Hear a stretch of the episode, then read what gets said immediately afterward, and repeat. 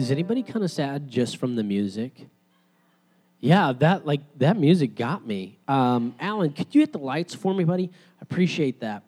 So, uh, I obviously we're in a series called Collapse, a walk through the Book of Lamentations. Before this study, I had never done any significant study on the Book of Lamentations, um, and so I just want to recap with you for just a second.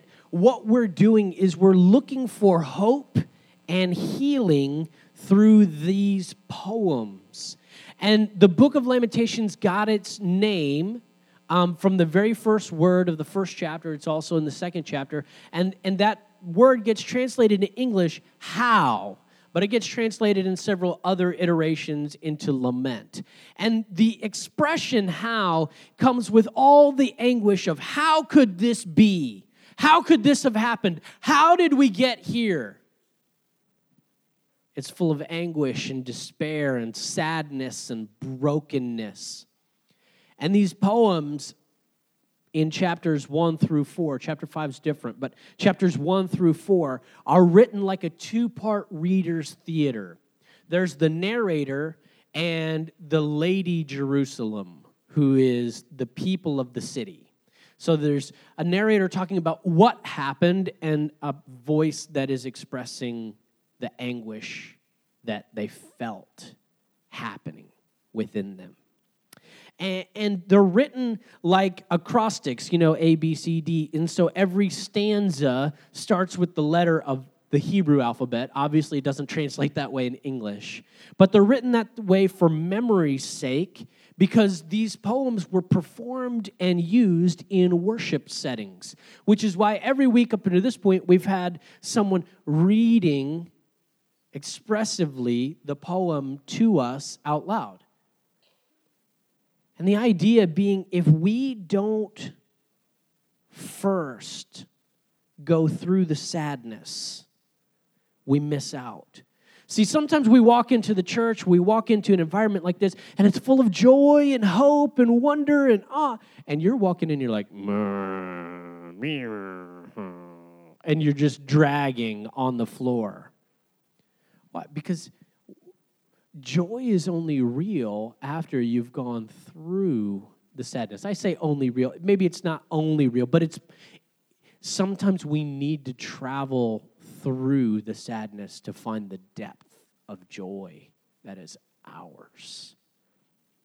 And so we've asked questions like the first week, we asked for God to see me because that's what the writer says see me. And we wrote down our plight and our problems and we put it in the wailing wall and we wailed. And, and if you're watching online, we have a wall over there with paper stuffed in it. Um, and we wrote those prayers down and we invited the God of the universe to see our plight and our condition, that broken relationship that diagnosis, that tragedy, that flood, the fact that 30 people or more died from the latest hurricane, the, these are things that we can write down and express because if we don't give voice to it, it will crush us on the inside. And so we invited God to see us. And then last week, we invited God to hear us, to hear our prayers. So not only does God see our condition, but hear our heart. And the promise was not given in chapters one and two, it ended kind of hopeless. But there's a shift in chapter three that happens. So today there's a shift. And I believe that this morning someone is going to experience a breakthrough a healed hurt, a peace that goes beyond understanding, a wound, a sadness, and a tragedy. I believe that this morning that God's Spirit wants to restore, redeem, and heal. And I, today, I want to invite each and every one of us to dare, to dare to hope so that's the title of today's message to dare to hope for healing, for restoration, and God's peace. So, if you're following along, um, some of these verses will be on the screen, some of them won't. All of them are at wayfinders.info. You click on Kyle Community. Um, you can click on message notes. You can write your own notes back to uh, yourself and email them later, along with all the message notes that are there in a little bit more detail than what is on the screen.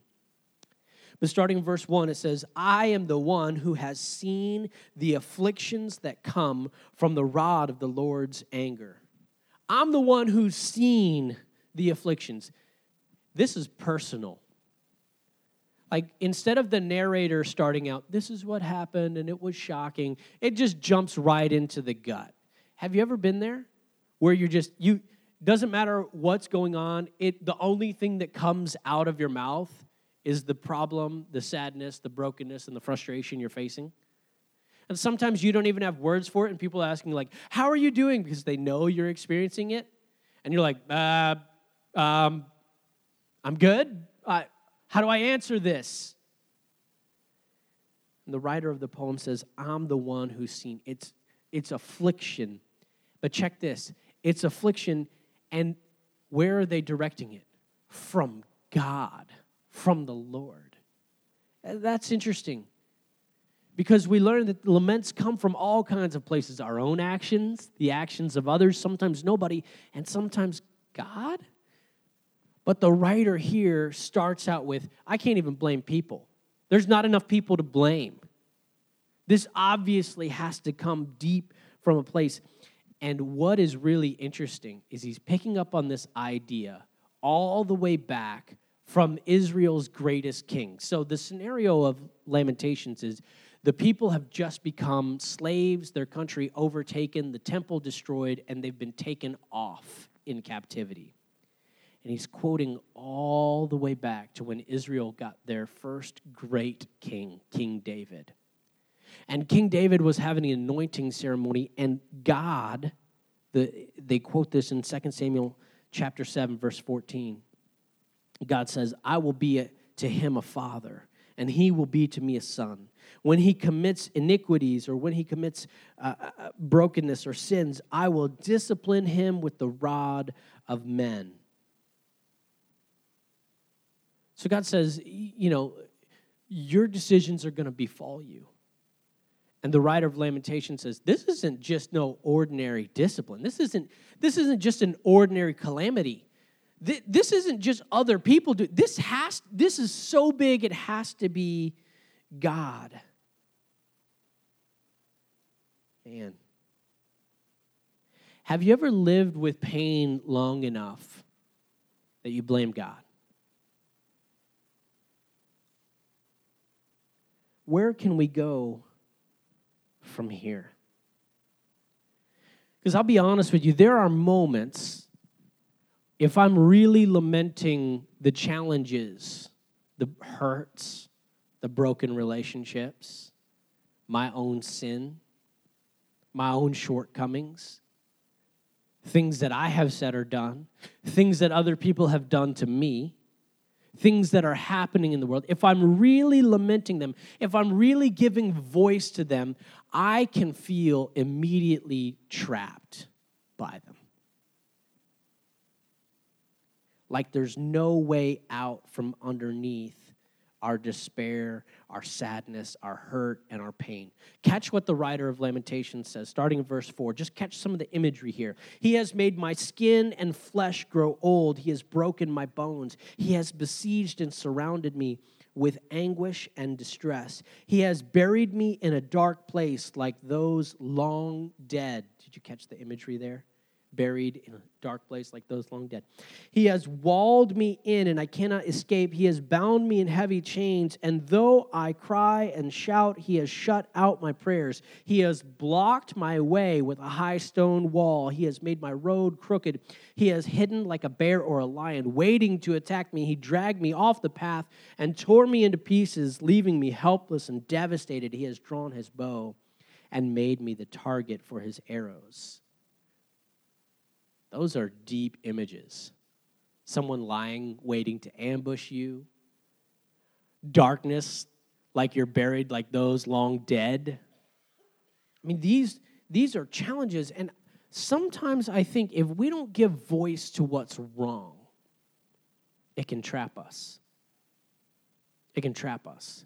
And there are people, and I'm not just talking about like, uh, you know, clinical depression or anxiety. That's, that's something that we need real help with. But I think just in everyday life, if we don't give voice and expression to what's wrong, it can easily trap us like an Eeyore just floating around like a cloud, and we have no way to feel like we can get past it or out of it.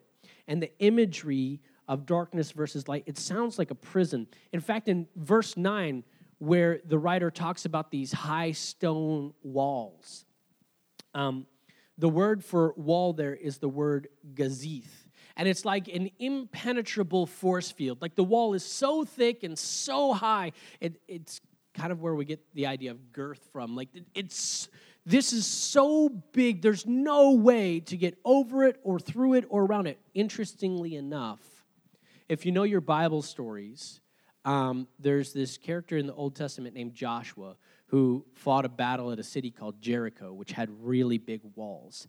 The way the walls are described of that city, that fortified city, is this word, gazith.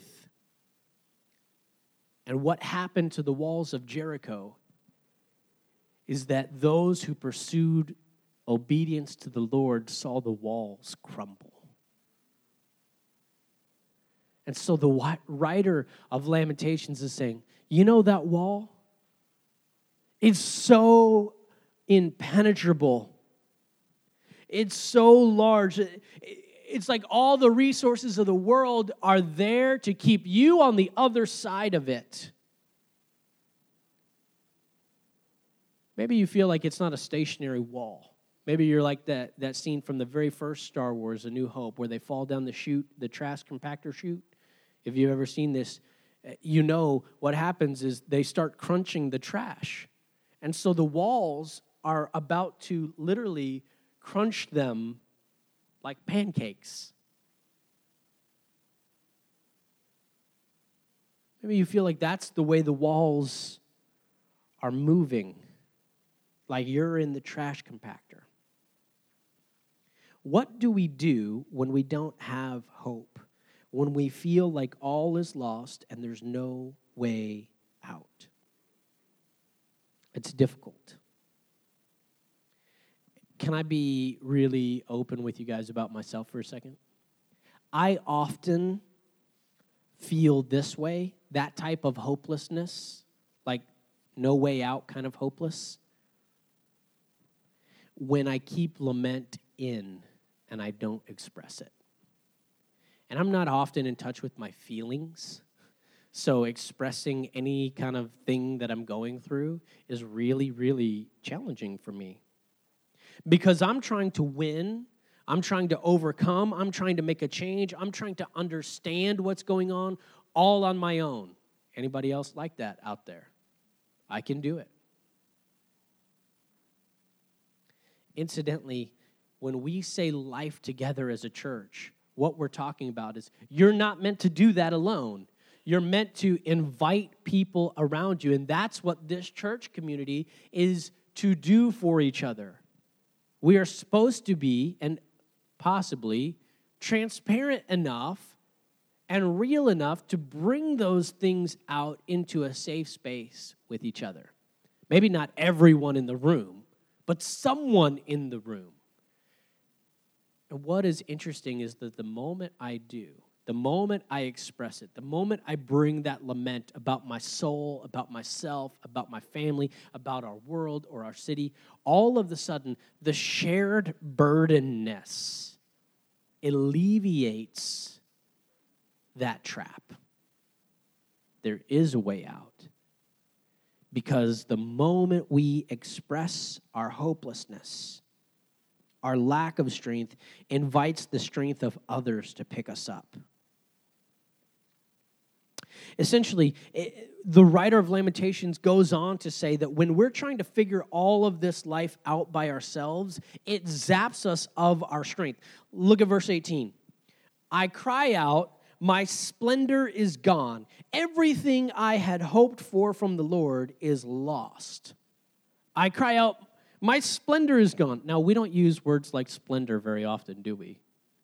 That maybe we do with food. That's splendous. You know, I don't, I don't know, I don't, I don't know how to splendor. Um, it's not our everyday vocabulary, but when you get the word behind it, in Hebrew, it's it, it, it's the word uh, neshak, and um,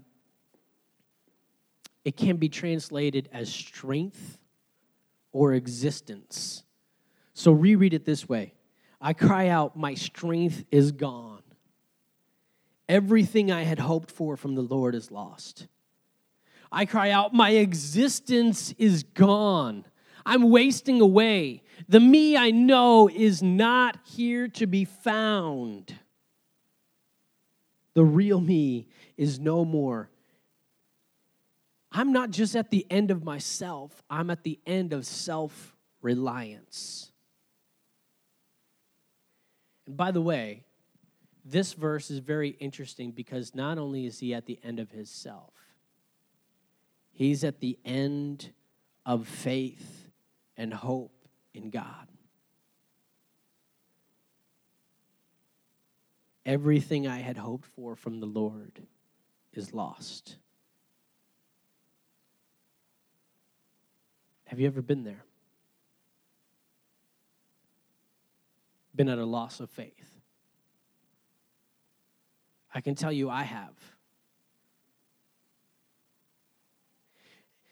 Now, what's really interesting is up until now, for two and a half chapters, the writer of Lamentations has referenced the Lord, has referenced God, but not by the name of God, but names about God.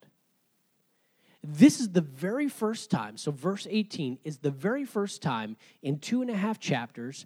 And if you're reading in a, a physical Bible, you'll see that it's a capital L, small capital O, small capital R, small capital D. It's the very first time in Lamentations that God is referred to by name, the name Yahweh, which gets all capitalized in your Bible.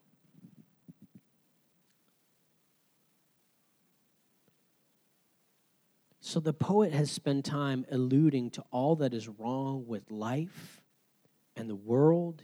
He's expressed or she has expressed the disappointment, despair, sadness, and frustration She's compared the imagery to being buried alive, to eating their own flesh and blood to stay alive. We're talking about real despair and hopelessness with not a lot of resolution or direction. And finally, a loss of personal strength to figure it out and a crisis of faith in God. I find this really interesting because it's when we finally get to the end of ourselves, our ability, our energy, our trying. That's the point where we're finally empty enough of pride and fear and everything else that God restores, that God begins healing. that God reminds of the promise. This is where the tone finally changes. We have to go through all of the sadness, the crisis to get real, to find God's lasting joy and restoration in our lives. John Wesley said it this way He said, As long as you can feel your own weakness and your own hopelessness, you will find help from above. Isn't that a great promise? As long as you can feel your own weakness and your own helplessness, you will find help from above. So the tone changes. Verse 19 Though the thought of my suffering and homelessness is bitter beyond words, I will never forget this awful time as I grieve my loss. It's not making light of it, it's real. I'll never forget it, right?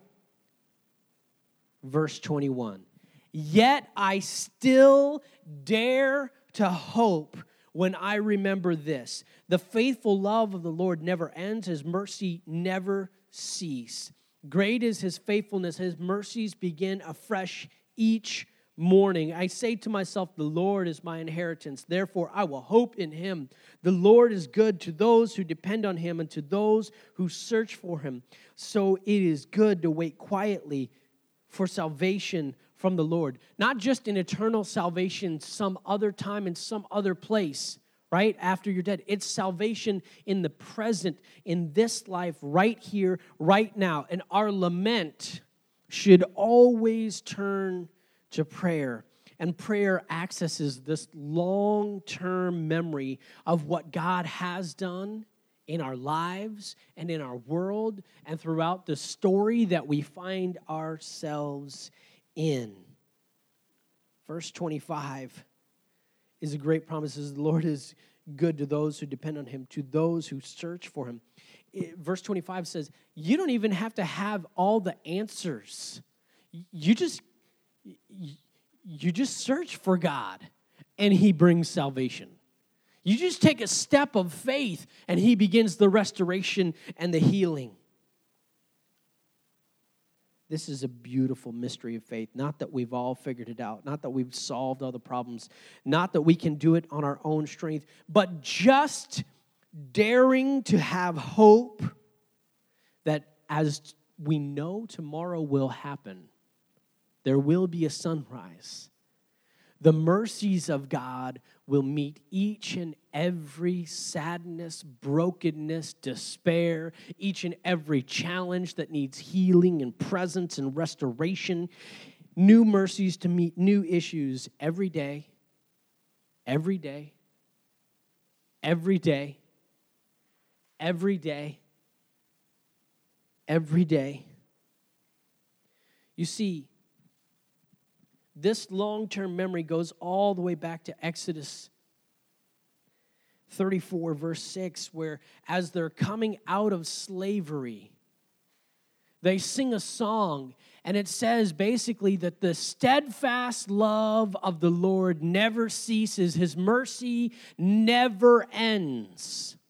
Which, by the way, that verse that we quoted, where God was talking to David about the rod, that was going to get him. The very next verse, when you go back to that, the very next verse says, But my steadfast love will not depart from him. And God's steadfast love, that word is the word hesed. Everybody look to your neighbor and say, Hesed. Hesed. It is the preeminent understanding in the Old Testament of the nature of God unfailing, unwavering, faithful love. Sometimes you'll see it translated blessed kindness. Sometimes you'll see faithful and full of mercy. Because how can you describe the grace and goodness of God with just one word? Well, the word Hesed is like an all encompass, it's God's goodness, it's His love, it's His mercy, it's His joy. The psalmist says in Psalm 33, he says, My flesh and my heart fail, but God is the strength of my heart and my portion forever. So when the poet of Lamentations says, The Lord is my inheritance, I will hope in him. It's like saying, if we just have God, we have enough. And by the way, that doesn't mean just have everything figured out or all the doctrines right. It's saying if I just search for God, God's presence would be enough to change everything. We get tempted to know or to think that we know better and can do it on our own, but we need God. We need God's Spirit to move within us. So here's the truth we ultimately get reminded of. Verse 31 says this no one is abandoned by the Lord forever. Verse 32. Though he brings grief, he also shows compassion because of the greatness of his unfailing love. We get to rest in a hopeful promise. The challenge is do you trust it? Do you dare to hope this morning? I want us to take some steps as the band's going to come back up and, and play for us. I want you to look at verse 40 of chapter 3 in Lamentations. It says, Let us test and examine our ways. Let us turn back to the Lord.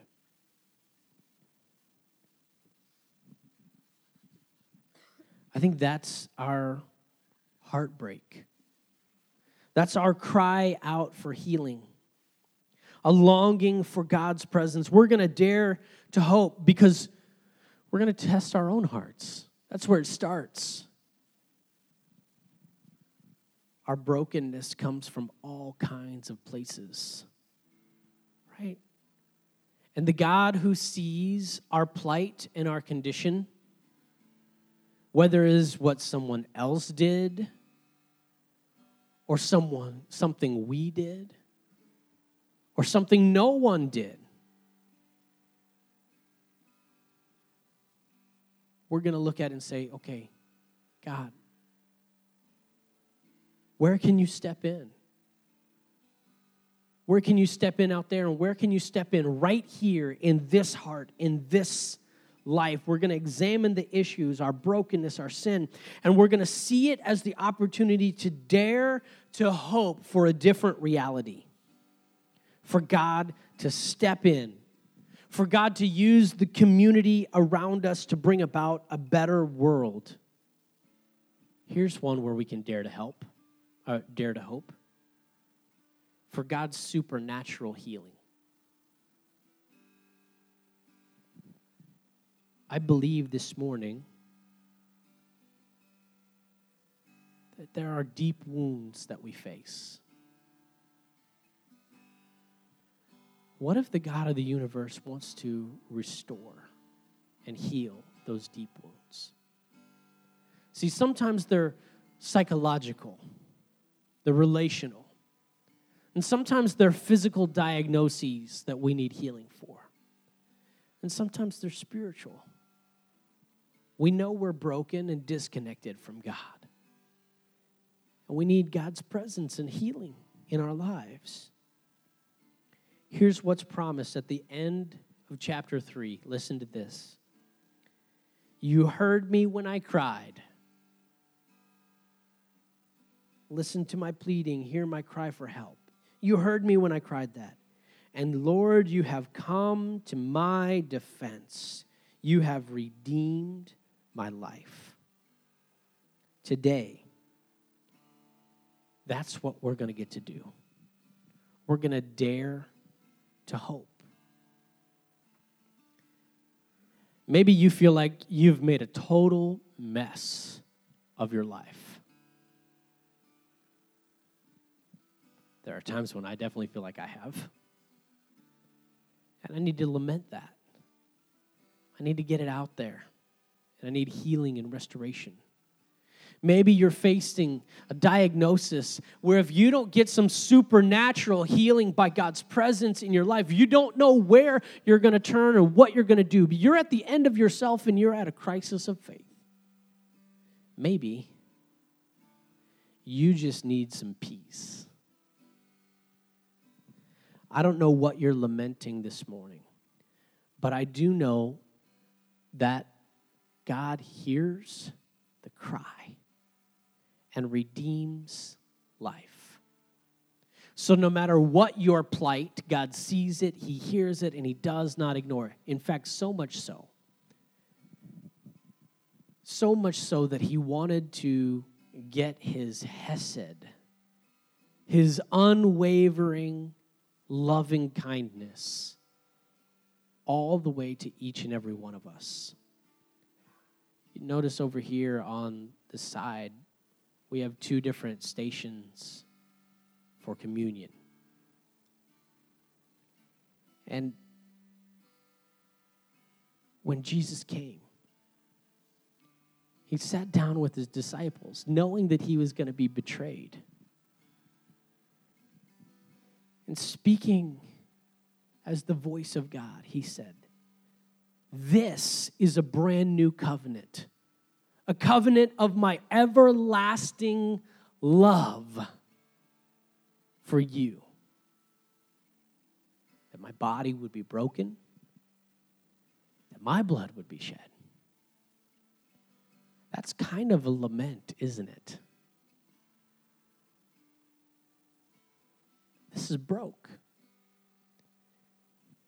But the fact that we're eating together, the fact that we're at the table together means my love and kindness will always be drawing you in, always be accepting you, always be hearing and seeing your plight, and the resounding answers that my love covers it all. It may not make sense. It may not fit perfectly on the doctrine wall of whatever you want to believe. But this is the reality that we face.